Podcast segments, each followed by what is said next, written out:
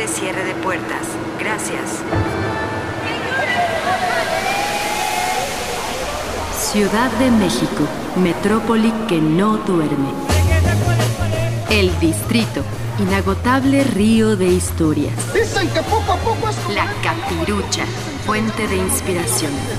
Vamos a ver si es verdad, vamos a ver si es mentira. Ciudad de los Palacios, un lugar donde todos somos protagonistas. Reflejos de una noche en la ciudad. Crónicas de asfalto.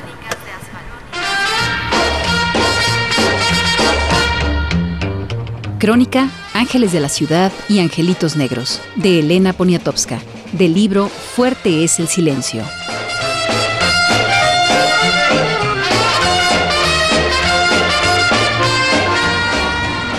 Antes, el ángel de la independencia era lo primero que se veía parado contra el cielo, a ras del aire, donde empiezan las nubes.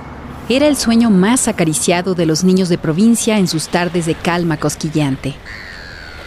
Oye, ¿el ángel es como en las fotos? Y con un aire de ángel elegido, el otro contestaba lleno de orgullo. Uy, no, es más bonito. Era también el mejor punto de referencia. ¿Sabes por dónde? Por el ángel, por allí vivo.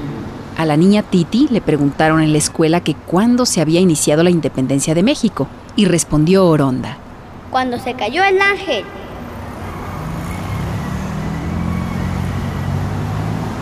Raúl Prieto sostiene que México es un país tan machista que a la victoria que corona la columna de la independencia, de incuestionables atributos femeninos, de redondeces tan rotundas que se recortan claramente en el aire, todo el mundo la llama el angelito. En 1957 tembló a las 2.40 del domingo 28 de julio y el ángel fue a estrellarse contra el suelo. Un maestro albañil, ya muy viejo, llegó a ver hasta dónde se había acuarteado porque construyó su base y emparedó en ella un cofrecito con las cartas de su novia que lo dejó colgado. Así como los constructores de cortinas o diques emparedan a un recién nacido para detener las aguas. Lo cierto es que el cofrecito del amor traicionado ha servido de antídoto. Pocos enamorados se han tirado del ángel para abajo. Tírate para abajo, súbete para arriba.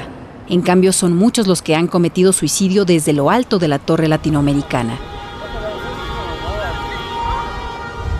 Además del maestro albañil, llegó un pedacito de hombre que pretendió hacerse de un pedacito de hierro fundido. Pues no que era de puro oro. Una beata enrebozada se hincó a rezarle y entre gruesos lagrimones murmuraba. Se ha muerto mi ángel de la guarda. Y tenía razón porque el ángel de la independencia es el de la guarda de muchísimos mexicanos. Hubieran ustedes visto la consternación de los citadinos. Rodeaban despacio la glorieta. Mira nada más su cabecita. ¿Cómo quedó? Puros cabellos de ángel sobre la tierra. En las copas de los árboles el oro de sus alas, las plumas desperdigadas en el pasto del Paseo de la Reforma.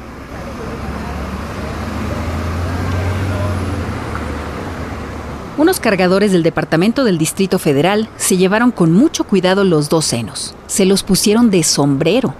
¡Qué grandes! Bien que podrían taparnos del sol, de la lluvia. Otro se echó la cintura alrededor de los hombros, otro la corona de laurel, el quinto trenzó los brazos en torno a su cuello, en un duro, un gigantesco abrazo femenino. El ángel se fue en camión y lo reconstruyeron en una de las colonias más pobres de México, la Buenos Aires.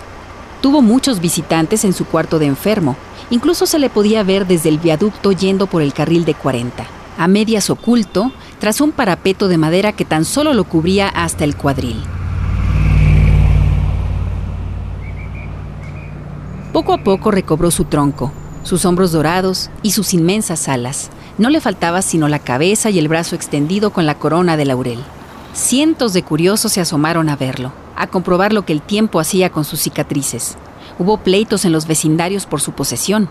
Los habitantes de las calles de Doctor Lisiaga y de Doctor Barragán estaban muy orgullosos de que el nuevo ángel, más grande y mejor dorado, surgiera de los andrajos de su colonia. Píntame angelitos negros. Sin embargo, desde 1957, los ángeles se han opacado en México. El smog, siguiendo al pie de la letra los dictados de la canción, nos pinta angelitos negros. Allí los vemos alicaídos, tratando de pasar entre los coches, golpeándose en contra de las salpicaderas, atorándose en las portezuelas, magullando sus músculos delicados, azuleando su piel de por sí dispuesta a los moretones. Ya nada tienen que ver con aquellos ángeles de puro oro que se ríen en los altares barrocos de las iglesias del centro, o con los angelitos cachetones y nalgones que los indígenas convirtieron en las criaturas terrenales y glotonas que ofrecen sus boquitas pintadas en Santa María Tonatzintla. Ángeles que vuelan mal lastrados por un sospechoso cargamento de uvas, granadas, plátanos y piñanonas. Hoy por hoy, los ángeles de la ciudad son todos aquellos que no saben que lo son cada año llegan emparvadas y se aposentan en las calles, en los camellones, en las cornisas, en los aleros, debajo de algún portón. Allí, las pepiteras y Marías venden su montoncito de semillas de a poquito, apenas lo que cabe entre dos dedos. Para que no se me acabe. En el lenguaje popular son golondrinos, o sea, pájaros con cara de gente que en tiempo de secas llegan a la capital a completarse, a juntar un poco de alpiste y, cuando viene el momento de la cosecha o del sembrado, levantan el vuelo y regresan a su pueblo. Estas golondrinas no hacen nido, y si lo hacen, es un nido tan maltrecho, tan agujereado, que no cobija nada. Deja el alma expuesta a todos los vientos y la carne abierta a la primera herida un nido que al rato cae porque no pudo asirse a las vigas del techo y que al día siguiente se barre con la basura de la mañana. Señora, lleve a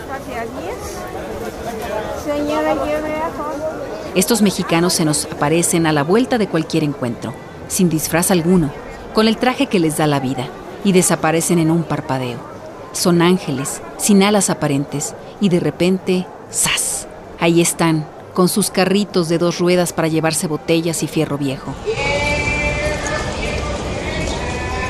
Papel periódico que vendan, sus charolas de frutas cubiertas, sus canastas de aguacates que blanden de ventanilla en ventanilla, la locomotora de los camotes y plátanos horneados y el iglú de los raspados de hielo picado. Hay de grusella, limón, rompope, mango, tamarindo, fresa, vainilla, piña y guayaba, uva hasta que un día el ángel asciende en la jerarquía celestial y se convierte en abonero y entonces sí llega a tocar a la puerta para preguntar untuoso. ¿La señorita Estela? Si uno lo mira interrogativamente, añade. Dígale que la busca Ariel, el abonero. Un ángel tímido y sofocado baja desde la azotea. El abonero saca su tarjeta, de entre el fajo retenido por una liga ancha, de esas con que antes las mujeres se atoraban las medias, y la blande ante los ojos de la muchacha. Vine a cobrarle. ¡Ay, ahorita no tengo! Es que mi patrona no me ha pagado. Bueno, no se apure. Mire nada más qué chula está esta faldita. Estela frunce la boca, luego sopesa la falda, como quien no quiere la cosa. Como todas las mujeres del mundo, hace correr la tela entre su pulgar y su índice. Es que ahorita no puedo. Estoy dorando el arroz. Pues vaya y apáguele. Ordena el abonero con la autoridad que le da el adeudo perenne y la cueva de Alibaba que lleva colgada en el hombro donde relumbra la fibra sintética de los vestidos modernos y el acrilán de los suéteres tejidos a máquina. Estela sube y baja en menos que canta un gallo. De veras que está bonita la faldita. Ariel extiende una nueva tarjeta con una letra ondulada y una pluma blanca que se ha sacado debajo del alón. Hace meses que Estela y su hermana Epifanía, y Dominga, su prima, y Domitila, que trabaja en la otra cuadra, y Lupe, que acaba de entrar con la señora del ocho, dejaron las faldas como corolas que trajeron del pueblo. Ahora andan de mini, guiadas por Ariel el abonero, quien sigue los dictados de la moda y trae entre sus tesoros pantimedias y pantiblusas. Ariel apunta, suma, resta, multiplica y se despide. Paso la semana que entra, chula. En Reflejos de una noche en la ciudad, tenemos un espacio para tu crónica.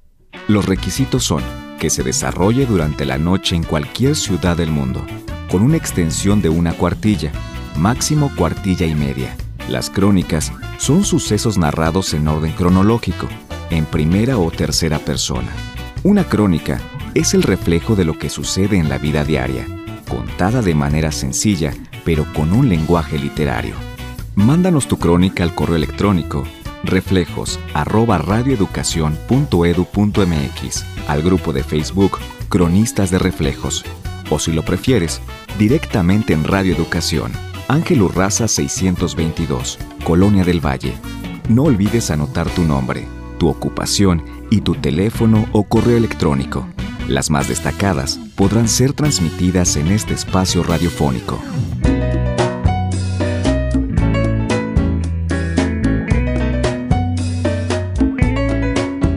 Crónica. Crónicas de la vida de esta mega urbe, de Francisco Güemes, estudiante de la SOGEM.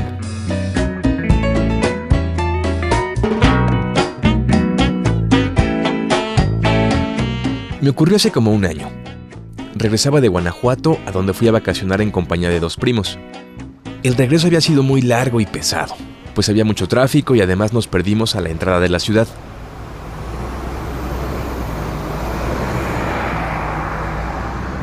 Finalmente llegamos al centro, que es el rumbo por donde viven mis primos y mi abuelita.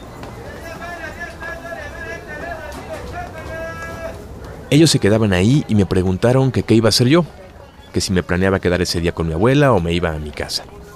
Yo les comenté que haría lo segundo, y uno de ellos me dijo, Te acompaño a que tomes un taxi. Yo generalmente me fijo bien quién maneja cuando me suba uno de la calle. Pero mi primo detuvo el primero que se acercó y me dijo, Súbete. Así lo hice. El chofer era un tipo robusto y mal encarado, mal vestido y con los brazos llenos de tatuajes. A mí me dio mala espina, pero ya no podía hacer nada. Iba hasta Perisur, por lo que el viaje sería largo.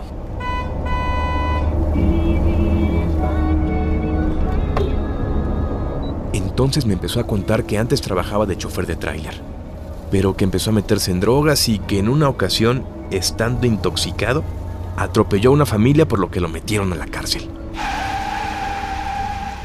Yo estaba muy asustado, sobre todo cuando me contó que en la prisión la tuvo muy dura para sobrevivir y que debió ampararse con los poderosos de aquel lugar. Pues yo la neta era bien bueno para picar gente, hijo. Me cargué a varios. Entonces me entró todavía más miedo, pues aquel tipo no solo era drogadicto, había estado en el reclusorio, sino que era todo un asesino. Hay un tráfico tremendo y casi no avanzábamos. Yo hacía un gran esfuerzo para no mostrarme nervioso. Luego me contó que llegó a hacerse de su fama en la cárcel y que ya nadie se metía con él. Pero es bien jodido estar ahí. Es bien jodido. Yo estaba seguro que en cualquier momento me iba a saltar o a secuestrar. Por eso cuando vi que llegábamos a Insurgentes sentí un gran alivio. Con bastante temor le dije que mejor me dejara ahí, pues llevaba prisa y en Metrobús llegaría más rápido. Afortunadamente le agradó la idea y no respingó. Le pagué, me bajé rapidísimo y soltando un suspiro de alivio, abordé el camión.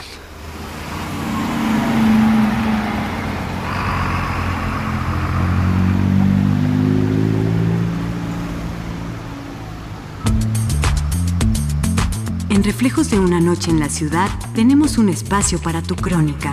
Únete al grupo de Facebook Cronistas de Reflejos. Consulta los requisitos y comparte tu historia. Las más destacadas podrán ser transmitidas en este espacio radiofónico. Recuerda el grupo en Facebook Cronistas de Reflejos. Hoy en Reflejos de una noche en la ciudad escuchamos Ángeles de la ciudad y Angelitos Negros, de Elenia Poniatowska, del libro Fuerte es el silencio, y Crónicas de la vida de esta mega urbe, de Francisco Güemes, estudiante de la SOGEM. Participamos en este programa en las voces Nistela Villaseñor, Óscar Haddad y Gabriel Ochoa.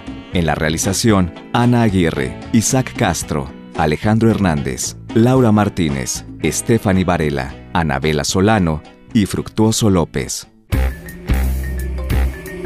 Esto fue Reflejos de una noche en la ciudad. Narrativas únicas que muestran la maravilla de lo cotidiano. Crónicas de asfalto.